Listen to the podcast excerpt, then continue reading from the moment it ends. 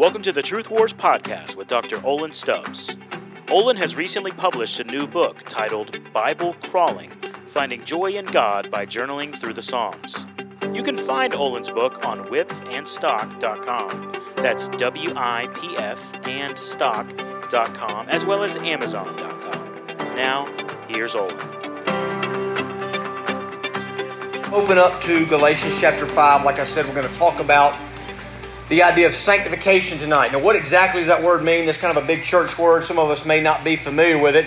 About 400 years ago, over in England, they got some of the best kind of preachers and teachers of the Bible together and they tried to define some of these words kind of clearly and basically for us. And so here's what they said Sanctification is the work of God's free grace, where we are renewed in the whole man after the image of God and are enabled more and more to die to sin and to live to righteousness. And so the guy that was giving his testimony, he did a good job explaining sanctification. Now, when you first become a Christian, justification, I think y'all probably talked about that this summer, it's instantaneous. You put your faith in Christ, and God makes a legal declaration, so to speak, in the cosmic courtroom of the universe that says, You're not guilty, you're not condemned, you're forgiven, you're justified. It's instantaneous, it's irrevocable. But in that instant, then in your life starts a lifelong process that will literally last from the day you first put your faith in Christ until the day that you see Him face to face, where you become more and more like Christ. You die to sin, you grow to righteousness, but it's a battle, it's a fight. It's a slow, sloppy process, oftentimes. And that's what we're going to talk about tonight from this passage in Galatians chapter 5 and we're going to start in verse 13. So you got your Bibles, Galatians chapter 5, start in verse 13. Most of this letter has been about justification. It's by grace, by faith. And then Paul kind of makes a turn to talk about sanctification. Look at what he says. For you are called to freedom, brothers. Only do not use your freedom as an opportunity for the flesh, but through love serve one another. For the whole law is fulfilled in one word you shall love your neighbor as yourself. But if you bite and devour one another, watch out that you are not consumed by one another. So what he says is listen, Jesus Christ, when he died on the cross and rose from the dead, and you placed your faith in him, you were set free from your sin burden. You were set free from trying to have to justify and save yourself. But he says, be careful because what some Christians are genuinely tempted to do once they realize how secure they are in Christ is sin more because now you say, well, I can get away with it. You don't have to do a show of hands, but I wonder how many you can do a show of hands if you want to.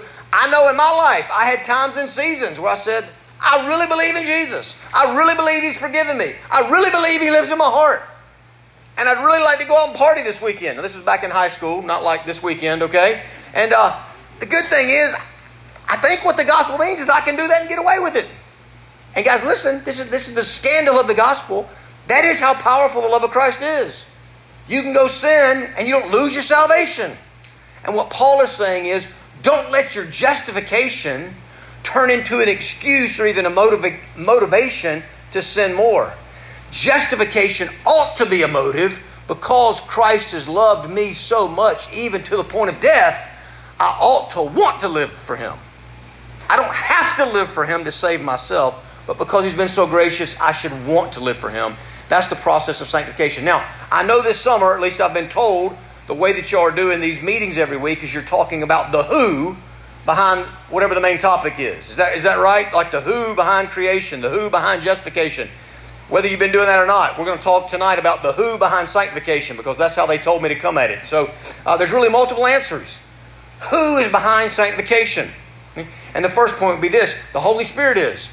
The Holy Spirit is the one that sanctifies us. The Holy Spirit is the one that empowers us. Let's keep going in this passage. Galatians chapter 5, look at verse 16. But I say, walk by the Spirit, and you will not gratify the desires of the flesh. For the desires of the flesh are against the Spirit, and the desires of the Spirit are against the flesh. For these are opposed to each other to keep you from doing the things you want to do. So Paul says, listen, walk by the Spirit. And what he means, the Holy Spirit, if you're a Christian, lives inside of you. He will give you the power to kill your old way of living, to kill the sinful practices, and to start to do the right things. That's one of the Holy Spirit's main role is to grow you up. He says the Holy Spirit has desires, and their desires to obey Jesus, to love Jesus, to honor Jesus, to be like Jesus. But then he talks about the flesh. And if you read the Bible, and especially if you read the letters of Paul, he uses this term a lot, the flesh. And he doesn't mean skin and bone. That's not what he's talking about. When Paul says flesh, almost always, what he means is sin that still lives inside of you. Even if you're a Christian, even if you're forgiven, even if the Holy Spirit lives in you. I bet, even if you just became a Christian last night, I bet you know the right answer to this question. Does that mean that now that you were perfect and you're never going to sin again? It absolutely does not. Only one perfect person ever lived, the Lord Jesus Christ. Even the greatest Christians of all time, like the Apostle Paul, they still struggled with sin. We're still tempted to sin. We can still fall into sin. We have to be proactive using the power of the Holy Spirit to kill sin. So when Paul says flesh, what he's talking about is sin personified, sin that still lives inside of me, sin that is like a spiritual cancer that I need to apply the powerful chemotherapy of the Holy Spirit to, to kill. As long as you're a Christian, again, until you die or you see Jesus face to face when he comes back, there will be an ongoing war and battle inside of you. Now, one of the popular phrases today in the world is you do you. Okay? And you know what? You do you is great when it comes to picking your favorite flavor of ice cream, right? Do they they still have that homemade ice cream place down here? I was there 26 years ago when I was on my first beach project. Love that place. And if you go there and they have Rocky Road and they have blueberry cheesecake, you do you. There's no Bible verse that says Rocky Road is better homemade ice cream than blueberry cheesecake homemade ice cream. If you want to pick, do you cheer for Auburn or Alabama? You do you. Right? Okay? There's no verse. But listen, when it comes down to should I be loving to my roommate and honor them and treat them nicely and serve them? Or should I be a jerk and steal their food and lie to them about that? That ain't you do you. That's you do Jesus. You obey the Bible if you're a Christian. Does that make sense? Let me give you another phrase that's very popular in our culture today. Be true to yourself. I mean, that, that's from a college philosophy professor all the way to Disney mu- movies, right? You got to be true to yourself. But here's why that doesn't ultimately work. Which self? And let me just give you two really clear examples. Because uh, listen, this is so popular in our culture. Even if you're a really strong Christian, we have drink in this type of thought process so much that we don't even know we think this way as much as we do. But I bet a lot of you come down to Beach Project. How many, let's have a show of hands. How many of you, since you've been at Beach Project, you've been exercising maybe just a little bit more than you used to exercise once you got down here, right? You're running more, you're going to the beach. Why? Because you're like, I'm going to be in my bathing suit more, I want to look nice. But then you're also like, man, I'm in Panama City Beach, the Redneck Riviera. There's a lot of good places to eat here. And we're on Beach Project. It's kind of hard to cook in the room, so I like cheeseburgers. I like french fries. I like milkshakes. And so, for most of us, unless you just have an amazing metabolism, and if you do, enjoy it while it lasts, all right? It'll go away when you're about 30. But for the rest of us normal human beings, you have to say, what is it that I really want most? I have two strong desires. I have one strong desire for a milkshake, a frosty with the french fries dipped into the frosty, right?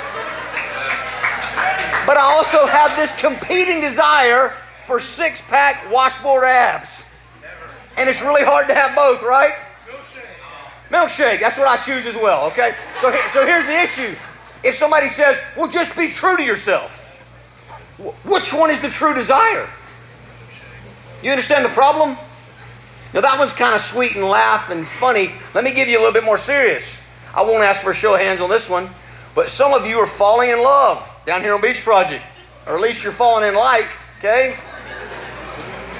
In the back, we have Emma Grace's parents. I think they fell in love down on the Beach Project 26 years ago, all right? And so, I met my wife on the Beach Project, okay? Got to know her. Yeah. And so let me just tell you. So there's, there, listen, it worked for me, it can work for you, all right? But here's what I want to say You fall in love with somebody. You start talking about marriage. Part of what you start saying when you're, if you're serious about marriage is, hey, I want to commit myself to you forever and ever. I like you. I'm in love with you. I'm attracted to you. I want to be with you, right? In all the different ways. And what I'm saying is, I'm willing to commit for the rest of my life just to be with you. Okay? But at some point, I promise you, in the dating, in the engagement, in the marriage, there will be times where you see somebody else and you're like, well, they're pretty cute. I kind of like to be with them a little bit too. Be true to yourself. That ain't helpful. Which self? The self that wants to be faithful to my wife because I love her? Or the self is just bored and I got tempted over here? You understand the problem? Which self? And biblically, it's be true to your true self. Be true to your new self. Be true to your Holy Spirit self. Be true to your Christ centered self. There's a war going on inside of you if you're a Christian that will rage until you see Jesus face to face, and you must take every thought captive to the obedience of Christ. And 1 Corinthians chapter 10 verse 13 is a wonderful promise that says God will never let you be tempted beyond what you can bear, but he will always provide a way out so that you can stand up under it. When the temptation comes, the Holy Spirit will always give you the power to say no to temptation and yes to righteousness. But if you're a genuine Christian, even when you fall into sin, Romans 8 1, there is therefore now no condemnation for those in Christ Jesus. But don't let Romans 8 1 become an excuse to give in to sin. Let it be your motive to fight sin and hate it even more. Okay? Walk by the Spirit. The Holy Spirit empowers you. The second point would be He's going to say we're led by the Spirit. Look at verse 18. Let's keep going. But if you are led by the Spirit, you are not under the law. Now, the works of the flesh, again, sin, are evident sexual immorality, impurity, sensuality, idolatry, sorcery, enmity, strife, jealousy, fits of anger, rivalries, dissensions, divisions, envy, drunkenness, orgies, and things like these. I warn you, as I warned you before, that those who do such things will not inherit the kingdom of God. You ought to underline that phrase in your Bible. But the fruit of the Spirit is love, joy, peace, patience, kindness, goodness, faithfulness, gentleness, self control. Against such things there is no law. The second point who is behind sanctification? You are. I am. That's, who does justification? God. He does it all by himself. He says, I justify you. Boom, done. Instantaneous. Sanctification. Who does it? Me and the Holy Spirit do it together in partnership. He gives me the power, but then I have to bring the power to bear. I have to make the choice. I have to make the decision. I have to make the step. I have to say no to the milkshake, choose the salad. Okay? Um, when the Bible talks about being led by the Holy Spirit, it doesn't mean what I fear that most of us think it means most of the time. It doesn't mean that you say, Oh, Holy Spirit, lead me to the right girl to marry. There's so many cute girls, they all like me, I can't decide. Lead me. I, listen, if that's your problem, good on you, mate. Pray for help.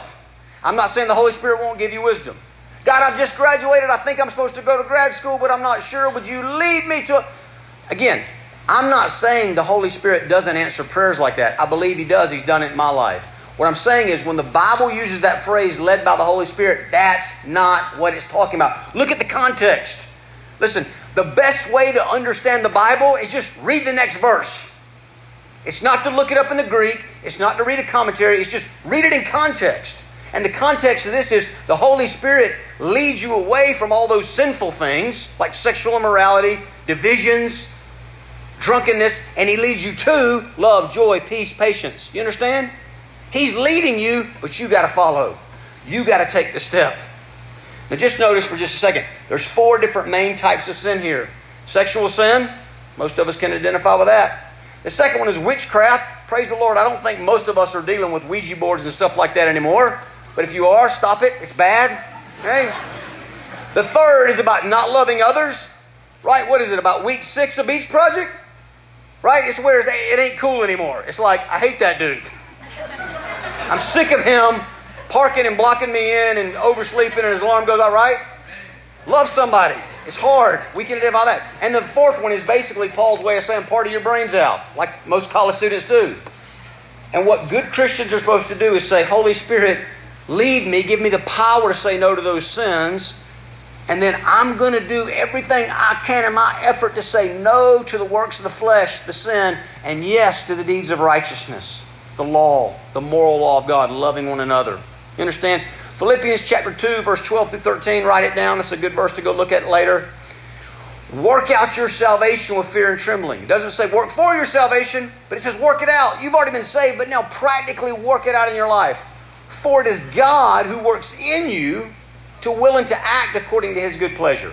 God changes your desires slowly but surely. God gives you the power. I have to appropriate it. Let me just read a few quotes, okay? We are called to shoulder the responsibility of seeing that the work gets done, the work of sanctification. Marriage, once possessed, is possessed in full, but merits a lifetime of exploration, enjoyment, development, and discovery. I got married over 24 years ago. I first got married. I really liked my wife. I really loved her. I thought I knew her. 24 years later, I know her a lot better. You understand?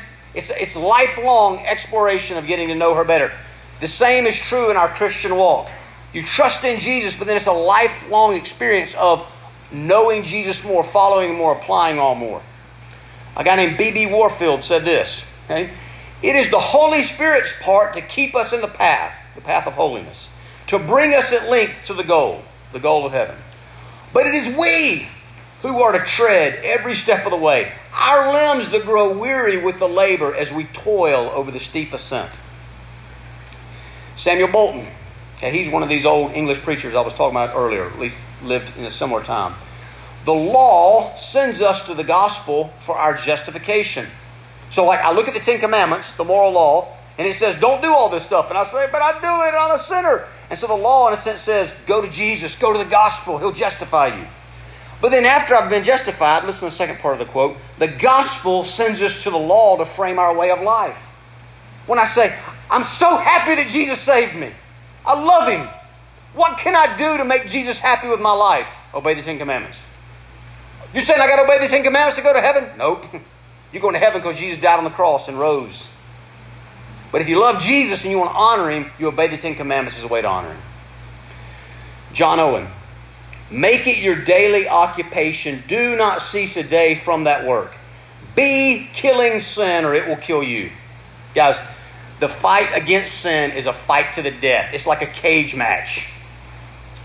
It's like the old gladiators and the Roman Colosseum. It's not a sweet UFC fight with a referee that'll, you know, blow the whistle if you tap out. It's a fight to the death against the sin that lives inside of you. Thus, in spite of the work of the cross of Christ for each and every sin, we must apply its effectiveness by our daily work. You understand that? It's like Jesus did it all at the cross. He gave me all the power I need. I have to apply it. Here's another phrase, not in the culture as much, it's in the church. See if you've heard this one. Let go and let God. You ever heard that before? That sounds so spiritual, almost sounds like a Bible verse, right? It's like that's got to be in there somewhere. That's like Second Hezekiah 7:14 or something, right? It's not in there. Because especially when it comes to sanctification, let God, let go and let God doesn't work. Sanctification says, let God and let you. Get busy in partnership. It's you and God together, working together. How does a great marriage work? A little just a piece of marriage advice for all those of you that are falling in love. Okay? You fall in love if you get married. If you say, I'll do my 50% part, if she'll do her 50% part, you're going to be divorced. What you have to say is, I'm going to do my 100% part. And I'm telling this from the man's perspective, okay? And I'm hoping and praying she's going to do her 100% part.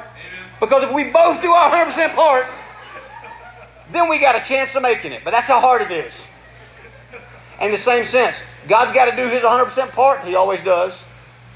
I, by his grace, need to do my 100% part. That's how you become holy. That's how you grow up in Jesus. Third point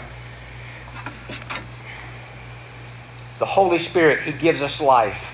He gave us life. It's a done deal. It's already happened. Look at verse 24. And those who belong to Christ Jesus have crucified the flesh. Notice the past tense. It's already happened. Have crucified the flesh with its passions and desires. If we live by the Spirit, let us also walk by the Spirit. And here's what Paul is saying there. He's saying, guys, the way that you became a Christian is the Holy Spirit came into your life and He opened your spiritually dead eyes. He revived you. He gave you the gift of spiritual life. What you have to do now is walk by the Spirit, keep in step by the Spirit, live by the Spirit.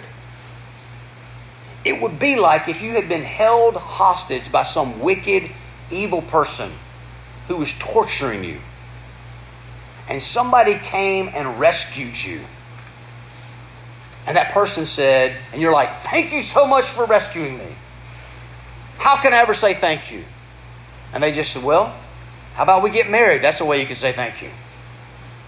And you actually like this person, and they're attractive and the, rich in the whole nine yards. It's like, great, I'd love to marry you to say thank you. And then I'll live my whole life in communion with you as a way to honor you. Keep in step with the Holy Spirit. So let's just talk by way of application for just a second. Uh, any of y'all ever read, uh, rode on an electric bicycle before? I never had until last week. Rode one up a mountain, and if I had to ride up that mountain all by myself on a normal bike, I would not have made it. It would have been a very short bike ride, like up the first hill and back home. If I had been on a motorcycle, it would have been very easy, right? You get on the motorcycle, just crank it up, there you go. But an electric bike, there's power, but you also have to pedal. It's a partnership between battery power and my pedaling. And then you go up the mountain pretty fast, but you still sweat because there's still effort and energy. A guy named Dallas Willard said, God is not against effort, He's against earning. And all the effort we put forth in the Christian life you're never earning anything. You're never deserving something. You're never merited. You can never say to God, You owe me, God. The only thing God owes us is hell. But God, in His mercy, has given His people grace for all eternity. Now I take that grace and out of gratitude, I leverage it to a new life, a holy life, a loving life. We're down here at the beach. Let me just think about this. Is the difference in if you were out in the surf in a rowboat your arms are going to get tired really quick. If you're out in the surf in a speedboat, you just turn on the engine and you just sit there. You don't do nothing. You take a nap and the boat will keep going. You might have a wreck, but it'll keep going. Neither one of those is a good picture of the Christian life. You know what is a good picture of the Christian life? A sailboat. Any of you ever been on a sailboat? I've done that a handful of times. There's a lot of work. You got to put the sail up the right time, the right way, the right angle. But guys, you know what happens if no wind comes along? You don't move. I don't care how good you are getting the sail just right. Look how good my sail is. It's the right angle. It's real pretty looking. If there's no wind, you ain't moving. But if the wind does come and your sail's not up, you're not moving either. It's a partnership. Your work with the sail and the wind of God is what moves you forward. And that's such a great picture of sanctification. So, this passage, so to speak, is kind of like a God centered sandwich. And here's what I mean it's like it starts out talking about you got to have the power of the Holy Spirit. But you have to follow the Holy Spirit. You got to keep in step. But by the end, it's talking about what the Lord Jesus Christ did on the cross. Because our part in sanctification is important, but it's not the most important part. The most important part is what the Holy Spirit does day by day, and what the Lord Jesus Christ has already done once and for all on the cross for us. So think about this, guys. Sanctification is a fight, it's a battle. There are two different desires warring inside of us. And I have to say, no, no, no. I want to love people. I don't want to be selfish. But sometimes I do want to be selfish, but I want to love. It's a battle. And in those moments where you're the most tempted, here's what you should think about the Lord Jesus Christ, He went to the cross for all His people, and He fought hand in hand, as it were, to the death with sin, with Satan, with death, with hell, with the grave. He died in our place. He rose again. He won the victory. He did all of that because He loved us so much. if He was willing to fight to the death for us, we should say, out of such love and gratitude back to you, I want to fight to be faithful to you the rest of my life. Let's pray. Lord Jesus, we love you. We're so unworthy. Thank you for the supernatural chain reaction that you started in our lives when we put our faith in you. We pray that it would continue until we see you face to face. Make us into the men and women of holiness that you want us to be. We pray all this in Christ's name.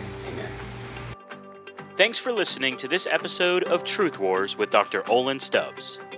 We want to remind you to please leave a review for this podcast wherever you listen and to share this podcast with any friends or family that you think may be blessed by Olin's teaching.